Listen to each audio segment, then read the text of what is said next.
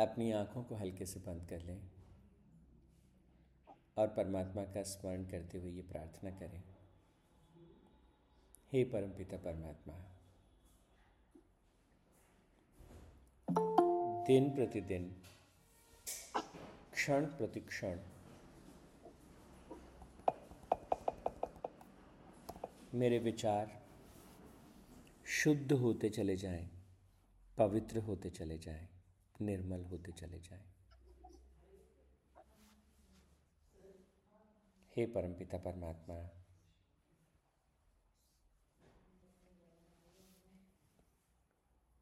क्षण प्रतिक्षण मेरे भीतर उठने वाले भाव शुद्ध होते जाए, पवित्र होते जाए, सहज होते जाए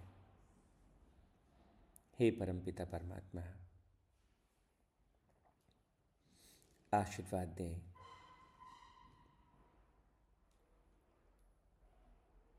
दिन प्रतिदिन मेरे कर्म प्रखर होते जाएँ, आनंदपूर्ण होते जाएँ। और सर्वहित की ओर बढ़ते चले जाएँ। हे प्रभु मैं ज्ञान शक्ति से भाव की शक्ति से और कर्म की शक्ति से मानवता की सेवा कर सकूँ, प्राणी मात्र की सेवा कर सकूँ, अस्तित्व की सेवा कर सकूँ, आपकी सेवा कर सकूँ, ऐसा आशीर्वाद दीजिए। ओ तत्सत परमात्मा ने नम। ओम शांति। शांति शांति।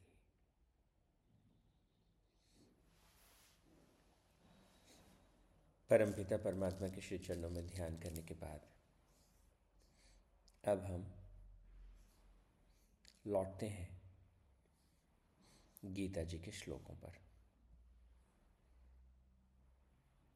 अभी हमने नौवें अध्याय के जो महत्वपूर्ण श्लोक थे, उनके विषय पर हमने बात की। आज थोड़ा सा आगे बढ़ते हैं। नौवें अध्याय में जो हमने सीखा, एक बार हम उसको महत्वपूर्ण श्लोकों को हल्का सा स्पर्श करते हैं। तो सबसे पहले नौवें अध्याय में दसवां श्लोक, जहाँ भगवान कहते हैं कि हर रूप में मैं सदा स्थूल जगत के रूप में। आप चारों तरफ़ जो कुछ देख रहे हैं, वो परमात्मा का ही स्थूल रूप है। स्थूल रूप, जैसे हमारा स्थूल शरीर। इस स्थूल शरीर को चलाने के लिए फिर सूक्ष्म शरीर। और उस सूक्ष्म शरीर के भी पीछे एक कारण शरीर। तो कहते हैं कि इन सब में जो अधिष्ठाता है, वो मैं ही हूँ। इसके बाद परमात्मा नौवें अध्याय के अठारहवें श्लोक में कहते हैं कि हर चीज़ के पीछे जो सनातन बीज है, वो तू मुझे ही जान। तो पहले कहा कि हर प्राणी में, हर भूत में, अधिष्ठाता के रूप में, इनको संभालने वाला के रूप में मैं ही हूँ। और साथ ही साथ कहा कि इनको प्रकट करने वाला भी जो है, वो मैं ही हूँ। इनका अविनाशी बीज मैं ही हूँ। और भगवान कहते हैं कि कोई भी व्यक्ति कितने भी अच्छे पुण्य करे, उसके पुण्य कर्म जो हैं, वो उसके जीवन में अच्छाई को, आनंद को, सुख को प्रकट करते हैं। तो जीवन सर्व स्वर्ग के जैसे हो जाता है। स्वर्ग सा सुंदर जीवन हो जाता है। अच्छे पुण्य किए ना तो स्वर्ग का आनंद जीवन में मिलने लगता है। लेकिन जैसे जैसे पुण्य क्षीण होंगे वैसे वैसे क्या होगा?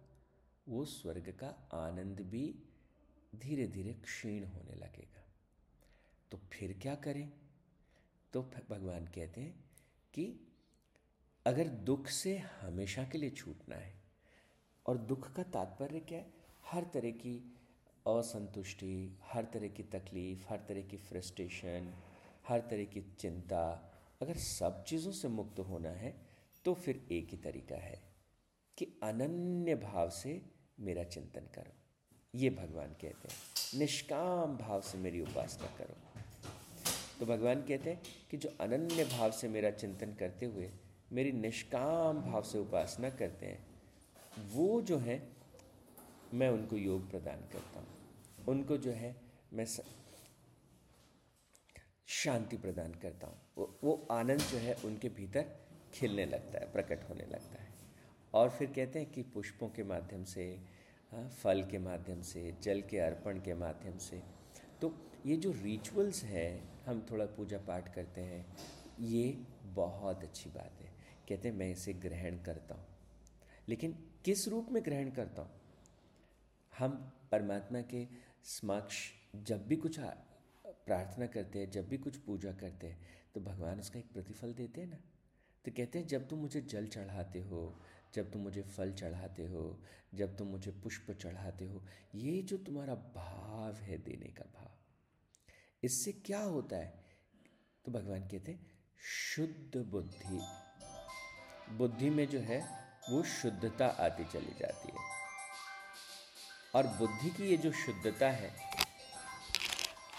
ये धीरे धीरे प्रकट होने लगती है।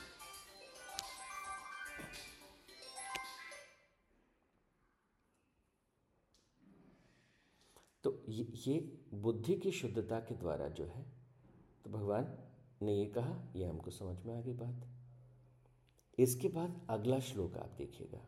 अगला श्लोक क्या कहता है? अगला श्लोक कहता है कि जो तू पुष्प चढ़ाता है फल चढ़ाता है वो चढ़ाता है अच्छी बात है।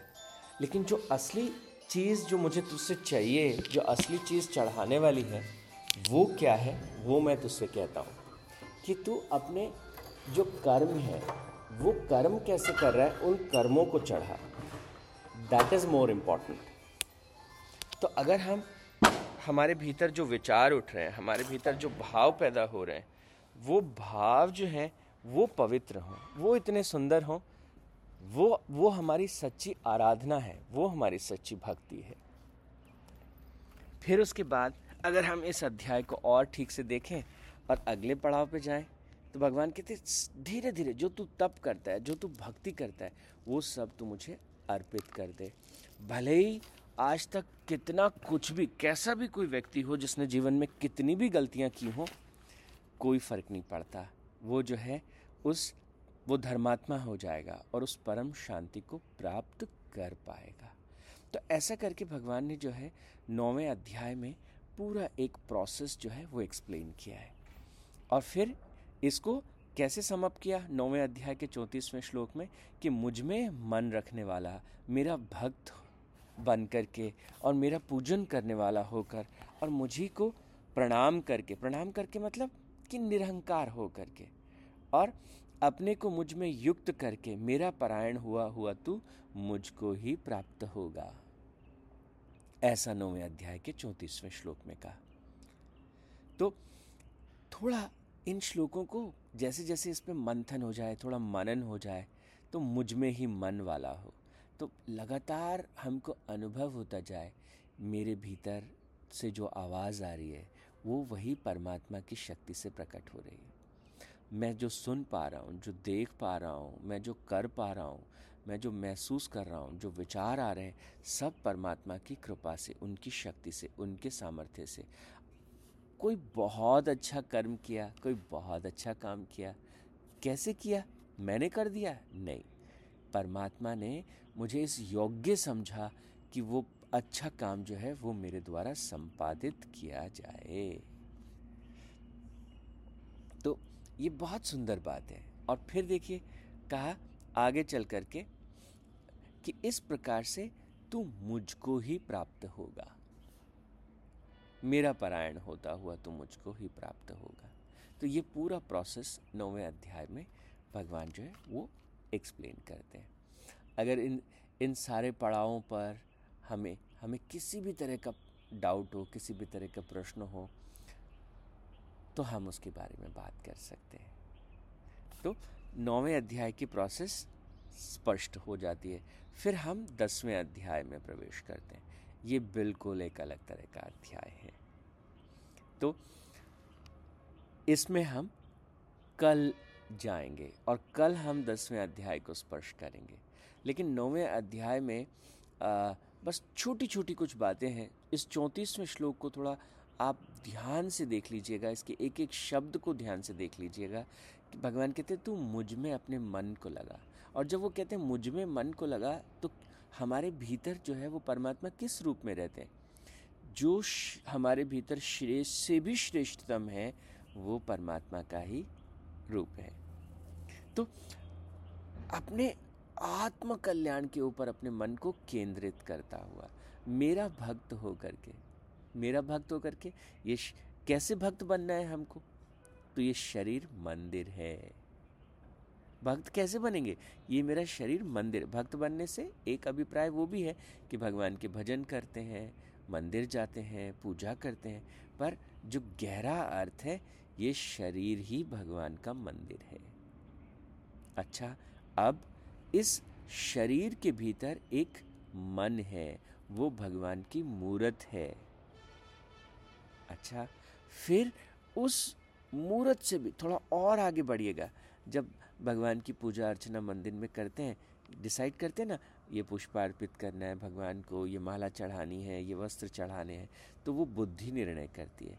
तो वो जो पूजन की जो प्रोसेस है, जो डिसीज़न मेकिंग की प्रोसेस है, वो हमारी पूजन की प्रक्रिया है।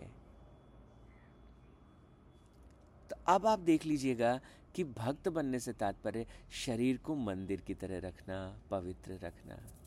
फिर मन को जो है भगवान की मूर्त के जैसे रखना और बुद्धि जो निर्णय करे, वो कैसे निर्णय होने चाहिए? वो निर्णय होने चाहिए जैसे कि हम उस बुद्धि के निर्णयों के द्वारा जो है वो भगवान की आराधना कर रहे हैं, भगवान की पूजा अर्चना कर रहे हैं। इस प्रकार के निर्णय बुद्धि ले। और भगवान फिर कहते हैं, फिर तू मुझको प्रणाम करके। और देखिए, बुद्धि के ऊपर क्या है? बुद्धि के ऊपर ऊर्जा जो उस बुद्धि को चलाती है। तो कहते हैं, जब तू मुझको प्रणाम करके तो जब हम पूजा अर्चना करते हैं तो आरती होती है, आरती के अंत में फिर अपन भगवान को नमन करते हैं। तो कहते हैं, वो नमन कैसे करना है? ये याद करके उसको करना है। कि मेरे भीतर जो ये शक्ति है, मेरे भीतर ये जो सामर्थ्य है, ये जो मैं शरीर को मंदिर समझ रहा हूँ, जो मैं मन को मूर्त समझ रहा हूँ, और जो मैं नित, हर एक निर्णय को ऐसे लेता हूँ जीवन के, जैसे वो परमात्मा की पूजा है, आराधना है, ऐसे मैं निर्णय लेता हूँ। तो भगवान कहते हैं कि तुमको धीरे से, कि ऐसा आशीर्वाद तुमको कैसे प्रकट हुआ? ये भला कोई आसान बात नहीं है।